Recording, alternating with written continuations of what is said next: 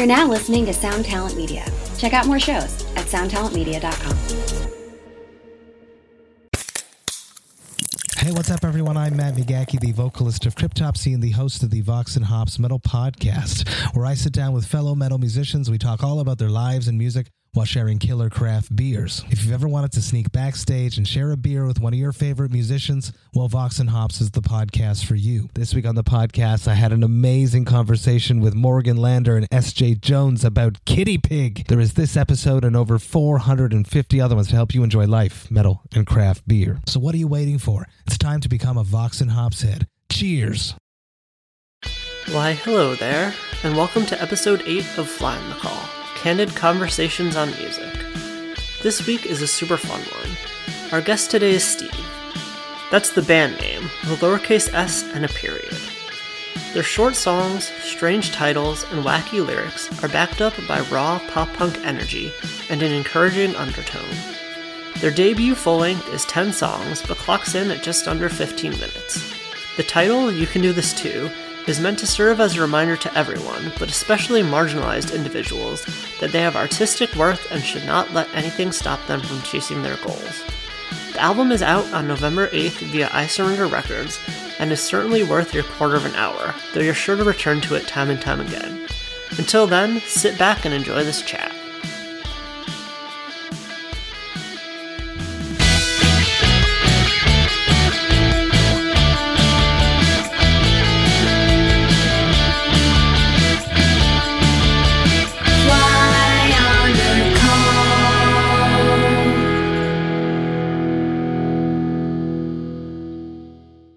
So I guess if we could just start by having you introduce yourself for podcast listeners so they're able to kind of differentiate your voice. Okay. Hi, I'm Nikki. This is my voice. Hi, I'm Kai. I use they them pronouns. This is my voice. Rad, rad. um, so when I was like reading your bio, it kind of struck me as like oddly similar to the Wonder Years, how you kind of start as like a side project and wrote your first songs in order to be able to like play a gig. And I know they eventually kind of like they had a similar um, kind of like jokey style as I guess you do in some of your songs, and they kind of like eventually wrote that kind of side of their career off. Um, I was wondering if that's kind of something that you see as a potential happening in the future. Interesting. Well, I never knew that the Wonder Years started as a side project. That's and I've listened to that band a lot, and I never knew that. I thought they just wanted to write about like going to space and being pirates. they do have a goofy element though that I I wouldn't say is something that inspired anything necessarily about us. If anything, we were more inspired by the by like the 30 second, 40 second Blink 182 songs. complete jokes. but that's interesting though. Do we uh, see ourselves like that? Um, I don't know. I don't want to. I don't think that was that was an intention. Yeah, definitely not an intention. But it's interesting you, you, you found that parallel.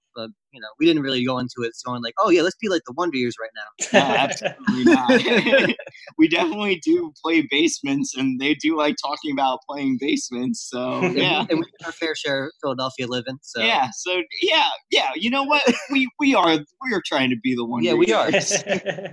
How did that kind of like jokey element of the band kind of end up happening?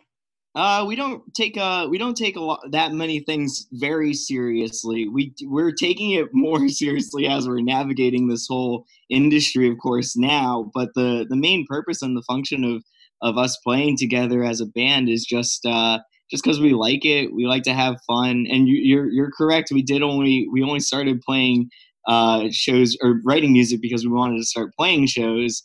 Uh, and then as that started taking off in some way, uh, I guess you can say we kind of started uh, getting a little more serious about it. I guess you could say it's like a we were all in serious, more serious bands prior to, and that probably was a retaliation against that mentality that we started the basement scene with. Like, uh, and, and it was really refreshing because I didn't join Steve until October, but I've been producing and hanging out the entire time. So I got to like see them like you know really blossom and help out.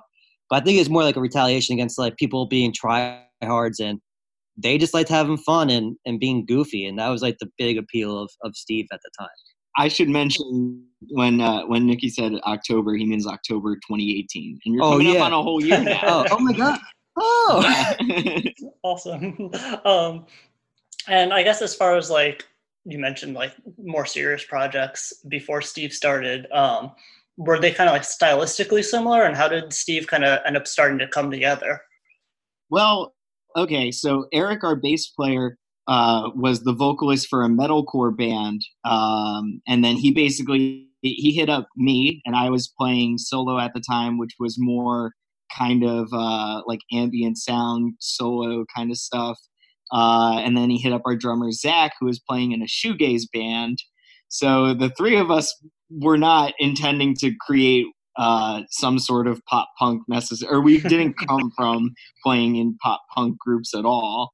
Uh, Nick, however, though, played in another band that is I, I don't I don't know. What do you think?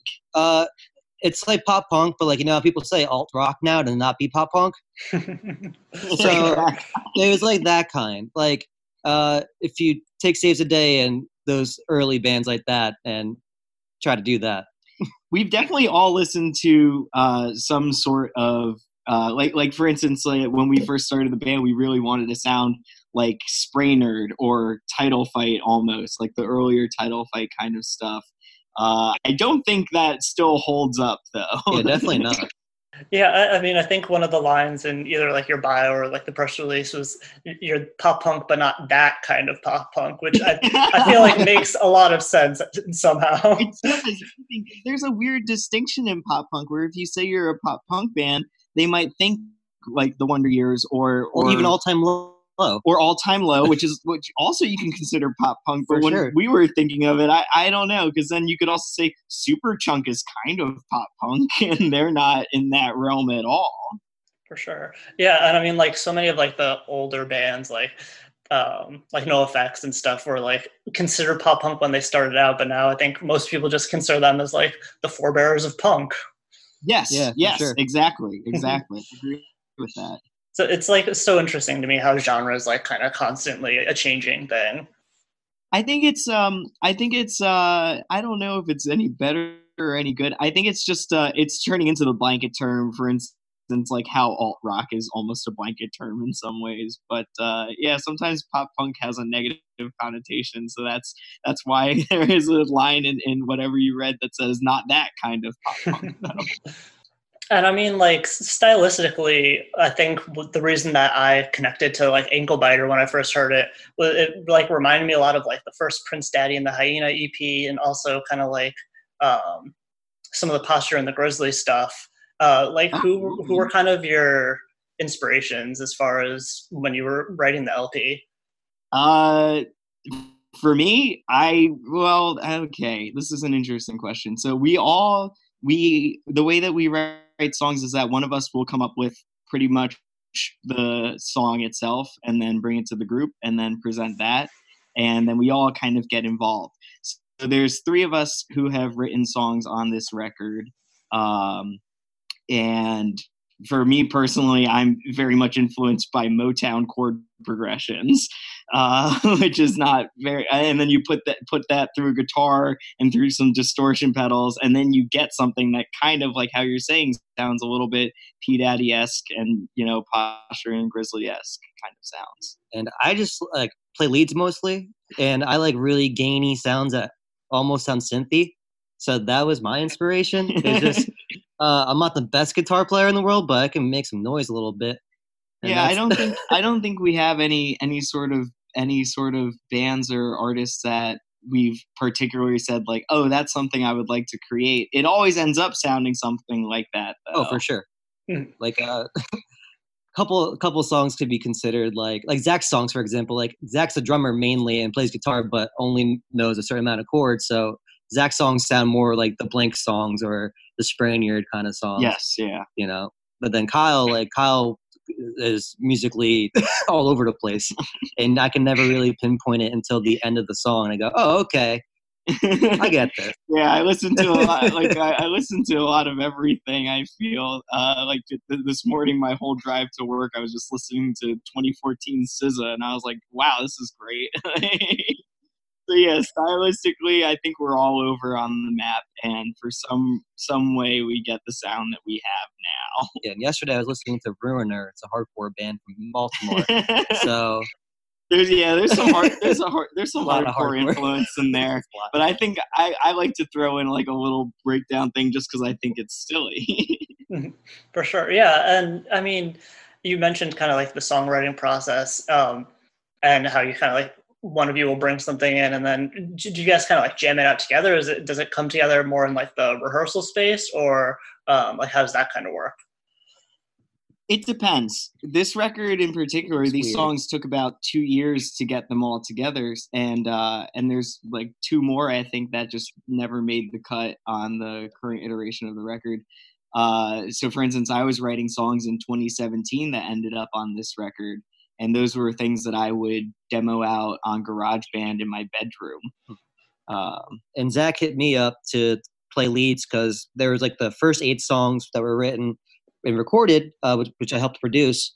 Uh, Zach's like, it's missing something, and asked me to do leads. So then I just took the MP3s and threw leads on it for the first eight, and two of them didn't make it, and then we wrote four more, and then those more. four we wrote together, uh, and those kind of did happen in a practice space.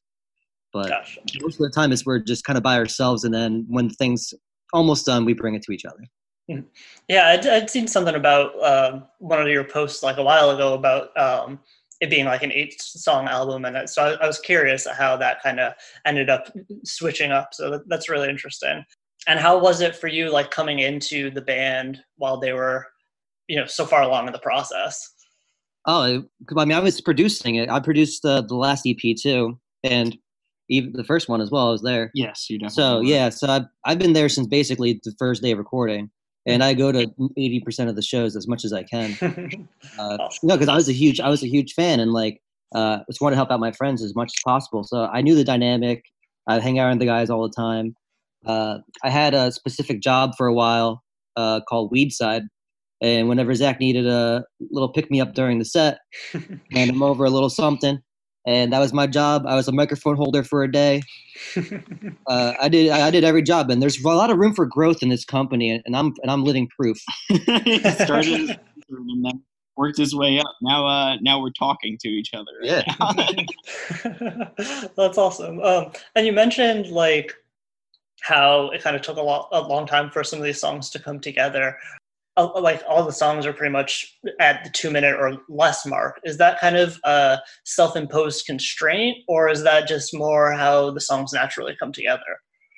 For me, I get very bored of playing the same things over and over again. And also, I'm not, I'm not an, I'm not the best songwriter in the world either. So I, a lot of the ones that I write don't have a chorus or a verse necessarily. It's just uh, kind of throwing it all together real fast, and then then at, at some point I'll, I I write the music, I write out the lyrics, I get a good idea of what I want it to be, and that's it. And uh, since being in this band for almost a year now, uh, since I've been helping like songwriting, I have one, uh, one and a half songs on the record. Me and Zach collabed on one. Uh, my ability to write a song over two minutes is now completely shattered since being in this. I did kind of I did I did have noticed that I did influence the rest of my boys in in a way that is uh I don't know. I like it personally. I don't know if everybody likes it, but uh I yeah, truthfully like it's not really a bit. A lot of people think it's like a bit like oh none of these songs are or or all the ones that you write aren't longer than 2 minutes or anything. It's like yeah, it's not a joke. I'm I just get pretty bored of what I'm doing. I want to make more. Yeah, fit more sounds in it because we can go like all over the place. Oh, absolutely. Yeah. Since um, the songs are kind of like on the shorter end, does that like give you time to kind of like pay more attention to certain aspects of the song, or like at, does it affect kind of like the songwriting process as far as like um, you know like going over them again and again and stuff? In a way, I suppose. I think it it helps us create uh more. So there's uh hmm, like with the eight songs that we had originally, we were totally fine with throwing away two of them because we had so much more in the canon. yes. You know, Yeah. so it, it's like you know, someone's not going to be too hurt if we go, okay, this one's going to get cut, but then there's another one that's going to be right around the corner. So Yeah.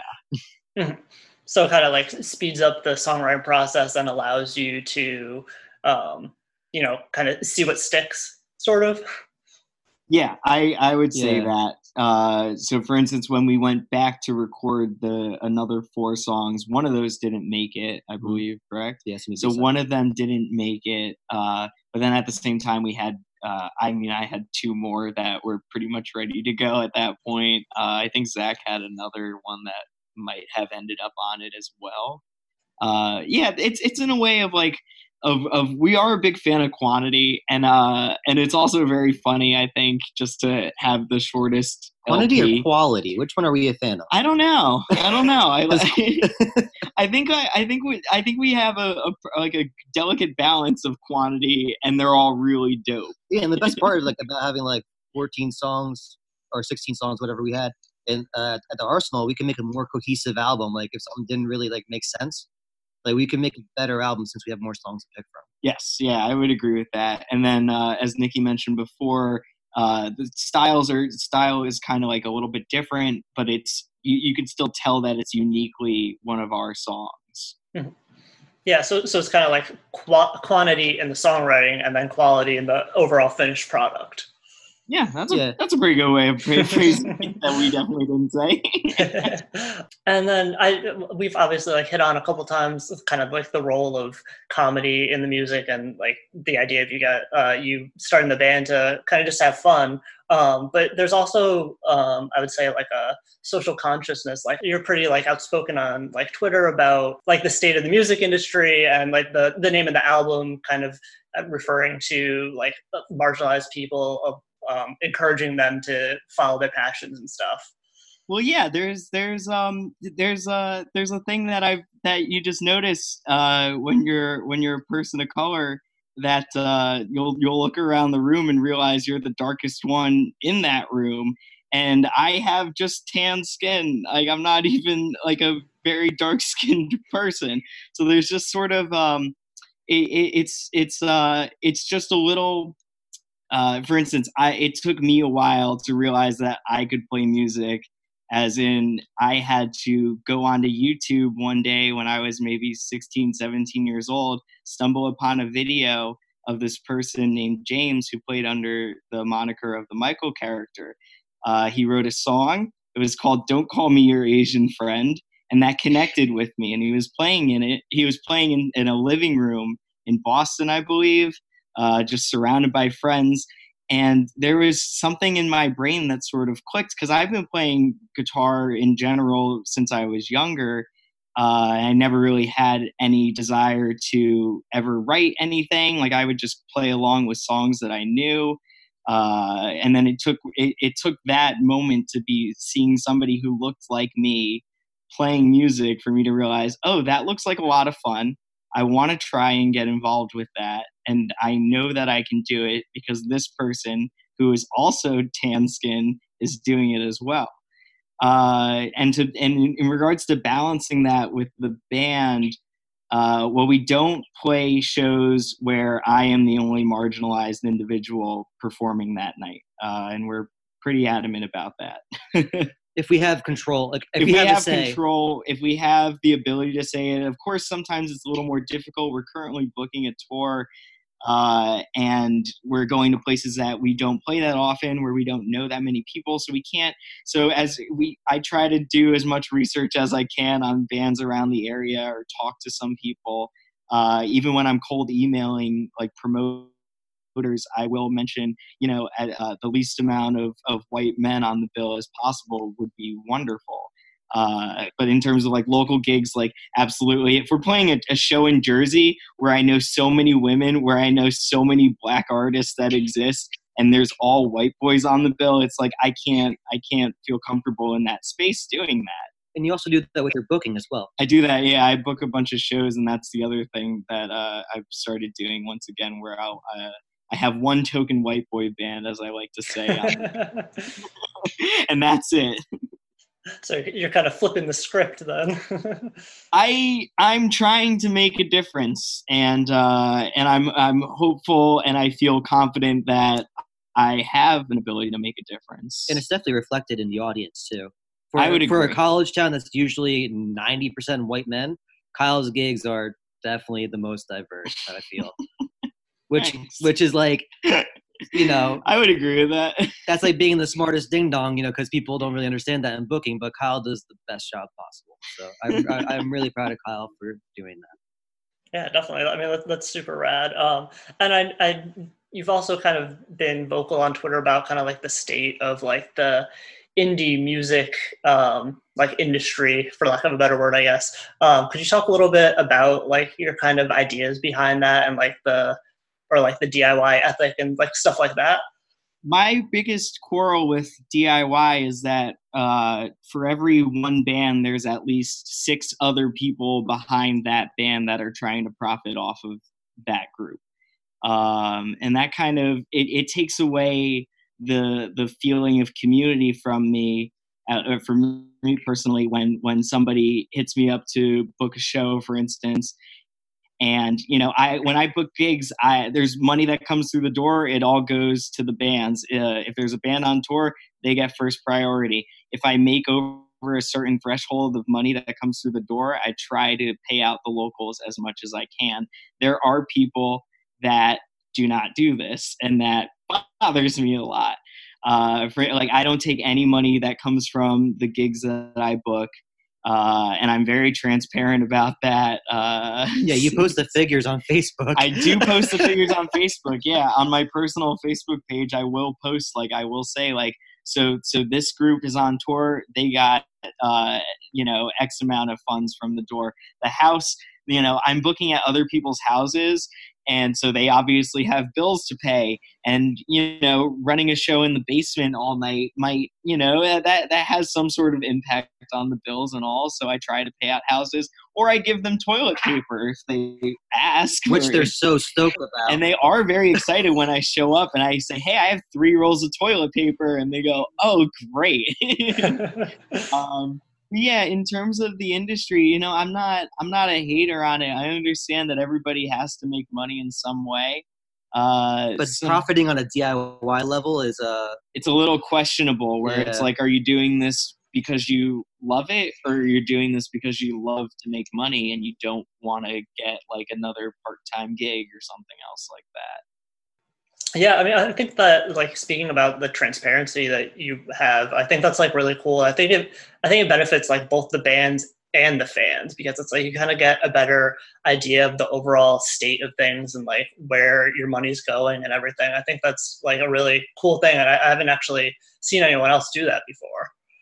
Yeah i think there's a it's probably a, uh, probably good reasons why nobody does that honestly and i i'm not i'm not saying anybody doesn't necessarily but i've witnessed some people skim a little off the top and that's okay i guess it's just not the way that i like to conduct things i i, I don't think i should be paid for driving five minutes and sitting in front of a, a, a on a porch all night you know For sure. Yeah. And um, I mean, I guess kind of jumping off those kind of ideas, um, how does that kind of relate to the relationship with I Surrender Records and how did that kind of start to form?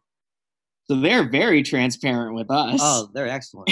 we know exactly what they're up to. We know exactly where the money is going, and they're just very.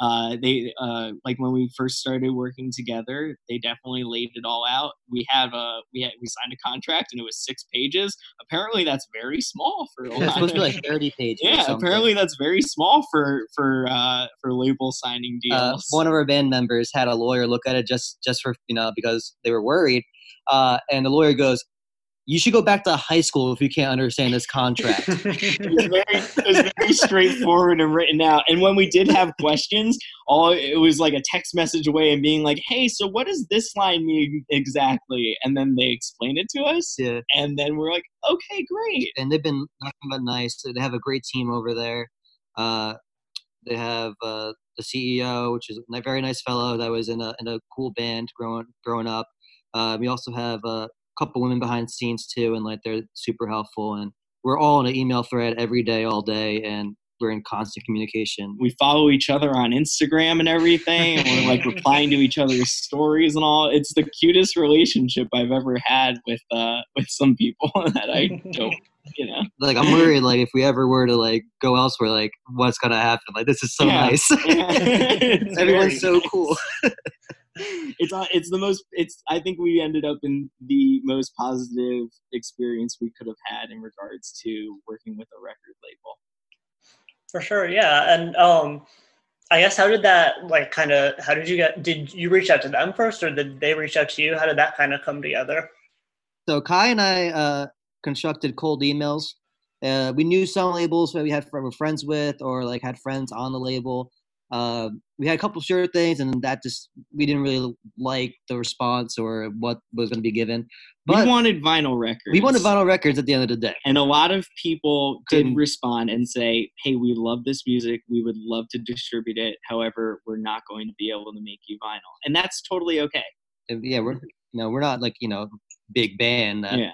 absolutely needed vinyls, but that's what a dream of ours was to have our music pressed on vinyl. So we kind of just stuck it out a little bit, and we were actually almost uh, didn't do the email I surrender because I was like, I don't know, we don't know them. Blah, blah, They blah. were they were one of the reach labels. yeah, they were like the reach. We had a, a spreadsheet, and they're like reach labels, labels that we probably could get on or that we know friends of, and I was like, I know what, let's do it. Let's shoot the email, and then they fell in love with the tracks, those eight original tracks, and uh, and then we just started talking from there, and we got uh, Mexican food, and it was excellent.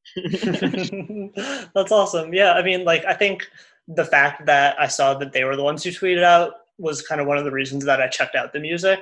Because, I mean, like, they put out, like, a, a- one of the I Am the Avalanche, or a couple of the I Am the Avalanche records, I think, but a couple of the Four Year Strong stuff. Like, Avalanche record. Ooh, Yeah, love it. I'm still waiting for Vinnie Caruana to hit me up. It's been like a week now. he's going on that solo tour soon. You can confront him in person. oh, true. Oh, okay. Avalanche is the reason why Nikki and I are friends in the first place. That's actually the, the absolute truth. Kyle was uh, working at the radio station at Rutgers, uh, and I was working at the media team for Rutgers. And someone came in and was like playing my, oh, someone's playing your old band. And I'm like, what? No, why? And I go into the radio station unannounced, on air, open the door, and I see Kai like, hey, like, were you wearing Avalanche or were you playing Avalanche after I was us? playing Avalanche. You were playing. Avalanche after us. I'm like, oh, you like Avalanche? And we haven't stopped talking to each other since. and we're best friends now. So it's so weird that like came full circle that we'd be on a a label with the alumnus of uh I am the Avalanche. yeah, right.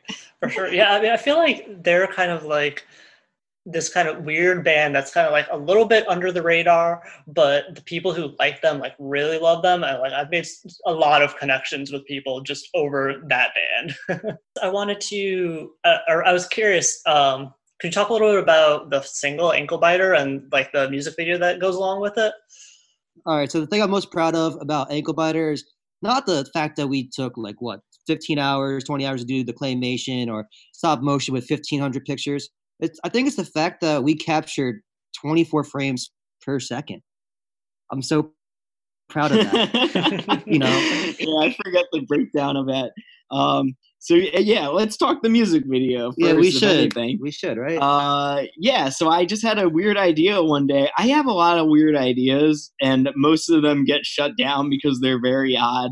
But this one stuck for some reason. Where I I came outside. So so three of us live together. Let's get that out of the way. Three of us live together. I come outside, go see Nikki. I say, hey, we should do claymation. He goes, yeah, we should. And I brought up uh, we should do a monster. And then you, Nikki suggested we should get a we should make a monster, and I said, yeah, we should. And then and then uh, you know, fifteen to twenty grueling hours later, uh, you know, 1500 shots. fifteen hundred shots later, you know, and it's I I work full time. I work full time on a farm, and I would come home every single day and just run into the basement and be like, all right, so we got to get this scene and this scene right, and then Nikki, and we're you know, stop motion is such a it's such a beautiful art form and it's so difficult to create. It's tedious. It's very tedious and we're not professionals. We're doing it in a basement. I did not get the correct clay that you should be using for stop motion. But also, I did not realize that the that the the clay puppets were did not have to be completely made out of clay. So the monster weighs more than it should. the, the, monster weighs like a solid like like a solid pound or two, yeah. which is way too heavy for stop motion. So it's falling apart and in between that and me accidentally knocking over a piece midway through the scene it's like well we got to go delete all of these photos and redo the whole scene. It was a it was a process to say the least. But it, it was still fun because like at the first it was like an art project because we were like cutting out things and making the set and it was so lighthearted and so fun and then actually doing it was like kind of grueling. But then again we're lucky that our songs are so short if Yeah. that was a two minute video, uh, we wouldn't be done with it. we would not we wouldn't we wouldn't have done it honestly That's awesome. And uh, I saw one of your Instagram posts recently how you're saying like, oh, bands don't usually share their live songs, but we're lucky enough that our songs can fit into their their format. So that's like that really works out for you. my friend uh, my friend Jesse was able to get the whole song and then uh, I was able to post the whole song on Instagram and and that's really cool. Like the dedication. Um, and like the passion around just like the idea kind of just coming from or the video just coming from like a fun idea and just you being just like hell yeah let's do it like and that kind of goes back to the beginning of the band how you started it Yeah.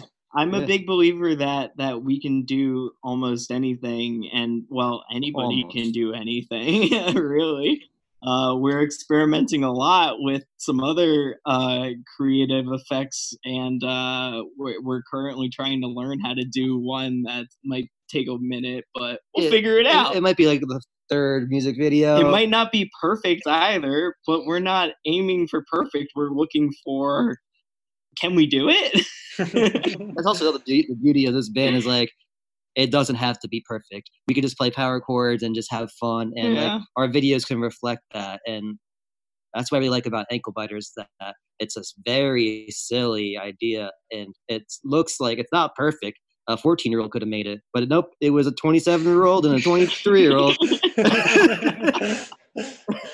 um, and I, I guess this kind of ties in a little bit. I guess the way you were you were talking about that, um, kind of like, and also something that stood out to me was like the um, you're posting about like the chorus FM uh, comments, kind of, uh, I guess, kind of like raking the band a little bit, and how you're you were saying you were going to put it on merch, and kind of like this self-depreciating like aspects of it, or kind of like the jovial, like kind of like making fun of yourselves. Can you talk a little bit about like that kind of mindset? So our drummer Zach said, "Oh, our friend uh, saw like this awesome thread on Absolute Punk," and I'm like, "About the song?" And they're like, "Yeah, yeah, yeah." And I'm like, "Absolute Punk's not a thing; it's Chorus FM." So okay, maybe they just got the website wrong. Let me go look for these, you know, very nice comments. And I go and the first thing I see is this Raiders logo, three three three gang. Three three three gang. That's our that's, That's our, our dude, dude. forever. Whoever that is, like, you get They're, a free shirt. amazing. you get a free shirt, you get a record, you just gotta hit us up. We're so happy. And like I've been going to Chorus FM like every week or Absolute Punk back in the day since I was like very young, and it was just very exciting. I knew like the comment threads were kind of like harsh sometimes, and for us to have like a harsh comment meant that like, oh yeah, we're doing it, we're doing it's it, a baby. it's, it's a somewhat it's a somewhat humbling moment uh, where it's like well n- none of us are walking around. I mean i am but like, i have an ego. But none of us are like walking around like oh we're the best in the world. Like everyone's gonna love this blah blah blah. And then to to see that comment is just the funniest thing to me. Especially after thinking it's gonna be a nice comment, like someone's like, "Oh, she really, it's really nice," and I don't know if they're messing with me or whatever, but it was the best. And I showed Kai, and Kai died laughing immediately. yeah and then i said hey let's get it on a shirt. that's amazing and it's also the first time anybody has ever expressed their like hatred of this group. I don't even know if they listened to the track at all. Oh, they didn't. yeah, right. I, they probably didn't. Right? No, they didn't. They said our track listing was bad and our band name was bad, and that Yeah. makes them not want to listen yeah, so they it. never listened to us at all. So then again, it's like the perspective of like, well, what do you know? And also, I don't really care. But also, this is very funny. You see that Hard Times article today? It was like uh, band's great band name uh, misled with band's music, and I'm like, that's Yeah, the yeah, opposite yeah. of Steve. We have the worst band name, but music's okay. we fully believe in everything that we do. We're if if I always say to my boys that I'm like, look, we're gonna we're gonna put all of our hearts into this. We're gonna put all of our effort into it, and if it flops, then we're gonna put all our effort into that flop. that's yeah. I mean, I think that's like a really cool mindset to have, and like the fact that someone's making a bad comment about you is still like they took the effort to make a comment about you and in some ways that's rad too yeah i think so i appreciate that i appreciate honesty i like it too yeah. i would rather somebody do that than than praise me you know like and be yeah. like oh you're so great and blah blah blah and all this other like i also like praise as well i'm not saying i don't like praise but uh but i i do like those moments because it's like that's funny and I, I think just kind of like the lighthearted aspects of the band are like something that if you're on board for it, it's like that's a really fun thing as a fan too. So I think that's like kind of a special thing too. yeah, I like uh I like I like have including everybody into the process of this whole thing. So if we get a bad comment, you're going to see it. If we get a cool looking record, you're going to see that too. it's time for this week's mid-show shadow. Today, I want to highlight bizarre albums. This podcast by Tony Thaxton is like going dollar bin diving at your local record store, or flipping through dusty vinyl at Goodwill. Each week highlights a different WTF album and explains how and why it was made in a concise and well researched way. They've already covered albums by The Simpsons, Bruce Willis, Shaq, and more. Check it out, and if you need even more, contribute to their Patreon for bonus bizarre singles episodes. I like kind of wrapping up by asking for either like um, a piece of advice or an observation you've made recently, either about like music or just life in general that you would like to share with listeners. Don't be afraid to reach out. I got a mentor recently for my uh, for like a job searching and like a this video production guy who uh, ironically enough knew know our knows our record label guy and played with his ska band and booked a ska band back in like the early 2000s and uh, late 90s and he's been super helpful and like we reached out for the label and that was a cold email and you never know until you like you ask or try and i've been talking to this guy like every week now and he's super chill so if there's sorry about that uh yeah so if anything like that's what i learned like the last two weeks is like you, you can go for it just like do it ask and, and see if it goes anywhere if it doesn't then you're still in the same spot uh, I think my message is the title of the record. You can do this too. Oh, I I wholly believe that uh, that you know if you if you try if you really want to do something, of course there's complications that come in the way along with it, and I'm very much a lucky person to be in the position where I am and where I can afford to go out and play music every single weekend. Uh, but I, I, I, wholly believe that there's there's opportunities that we can all take, uh, and I think we should just do it. That's the most wholesome answer we've had all day. Yeah. yeah, those. I mean, those are great, and I think like that speaks to me a lot too. Like that's kind of both of those things are kind of like the mindset that I had coming into the podcast, and like kind of just trying to hit the ground running and start doing it how whichever way I could. And as this will be, I think like episode eight that you guys will be on, and I've Ooh. kind of been like slowly refining it as things go and stuff. And I don't know, it's, it's worked out really well. nice. Well, that's the thing. If you try, you don't know until you try it. Yeah, so why not try it? did uh, you bring this up to your publication, or did they ask you to do this? Um, I brought it up to because I was kind of having like just a lot. It was being like it was hard for me to do writing because um, I don't I don't know why I was just kind of like hitting that kind of block for a while, and it was really stressing me out because I was like I wanted to talk to bands, and I wanted to get the word out about bands, but I and I would do the interviews and then I would sit on them for weeks and just like not have the motivation to transcribe them and then turn them into an article and stuff. So I was like, okay, well, what can I do to continue doing what I want? And then I was like, okay, a podcast would be great. And so then I brought it up to Henderson, who runs the alternative, and he was like, "Yeah, that'd be rad. Like, we can definitely throw it up on our Mixcloud and promote it along with the radio shows and stuff." And then it just kind of it came together like super quickly once I had the idea and everything. Yeah, that's dope. And like candid conversations like this is where you find out the most, I feel, versus like pen and paper, I feel. For sure. Yeah. I mean, especially with like, e- like email interviews too. Like I've always tried to do phone interviews and to some extent in-person interviews like as much as possible because it's it's so much easier to get your message across when you're talking and able to have that time to like process it in your head than to just like kind of be like okay well i don't want to be super long-winded so let me write this couple sentences and you know stuff like that.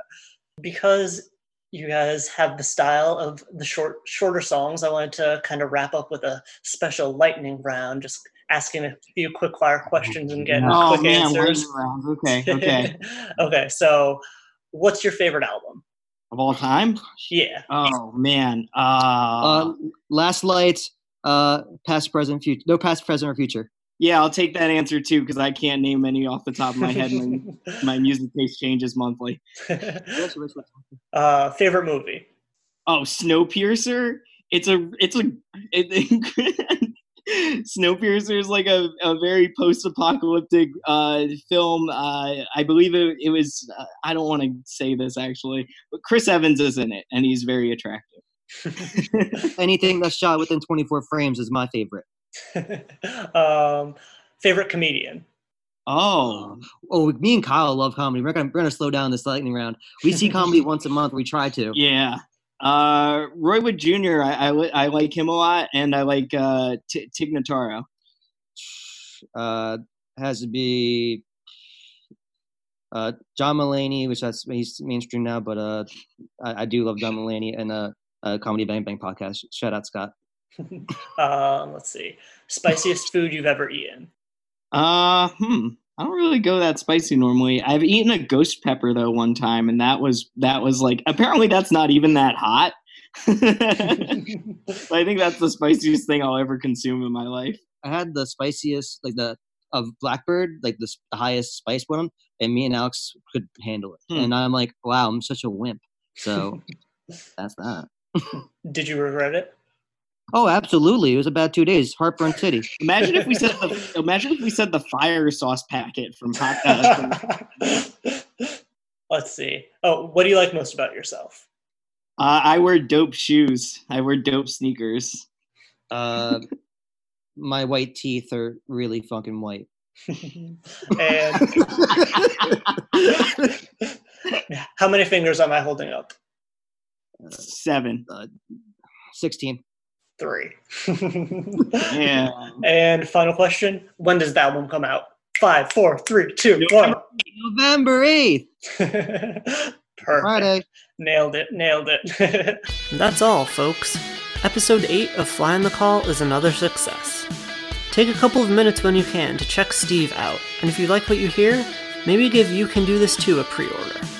Thanks to Kyle and Nick for being a joy to talk to and making this another great episode. And thanks to you for listening. A special thank you, as always, to The Alternative for helping to promote the show, Kailynn West of Tiny Stills for the theme song, and Michaela Jane Palermo for the artwork. You can keep up to date by subscribing to the podcast and following the show on Twitter and Instagram at Fly on the Call Pod. Every Monday, I post a hint at the next guest, and if you get it right, you'll get to hear the episode early. So check it out. Feel free to email questions, comments, or other feedback to me at flyonthecallpod at gmail.com. I'll be back with another episode next week.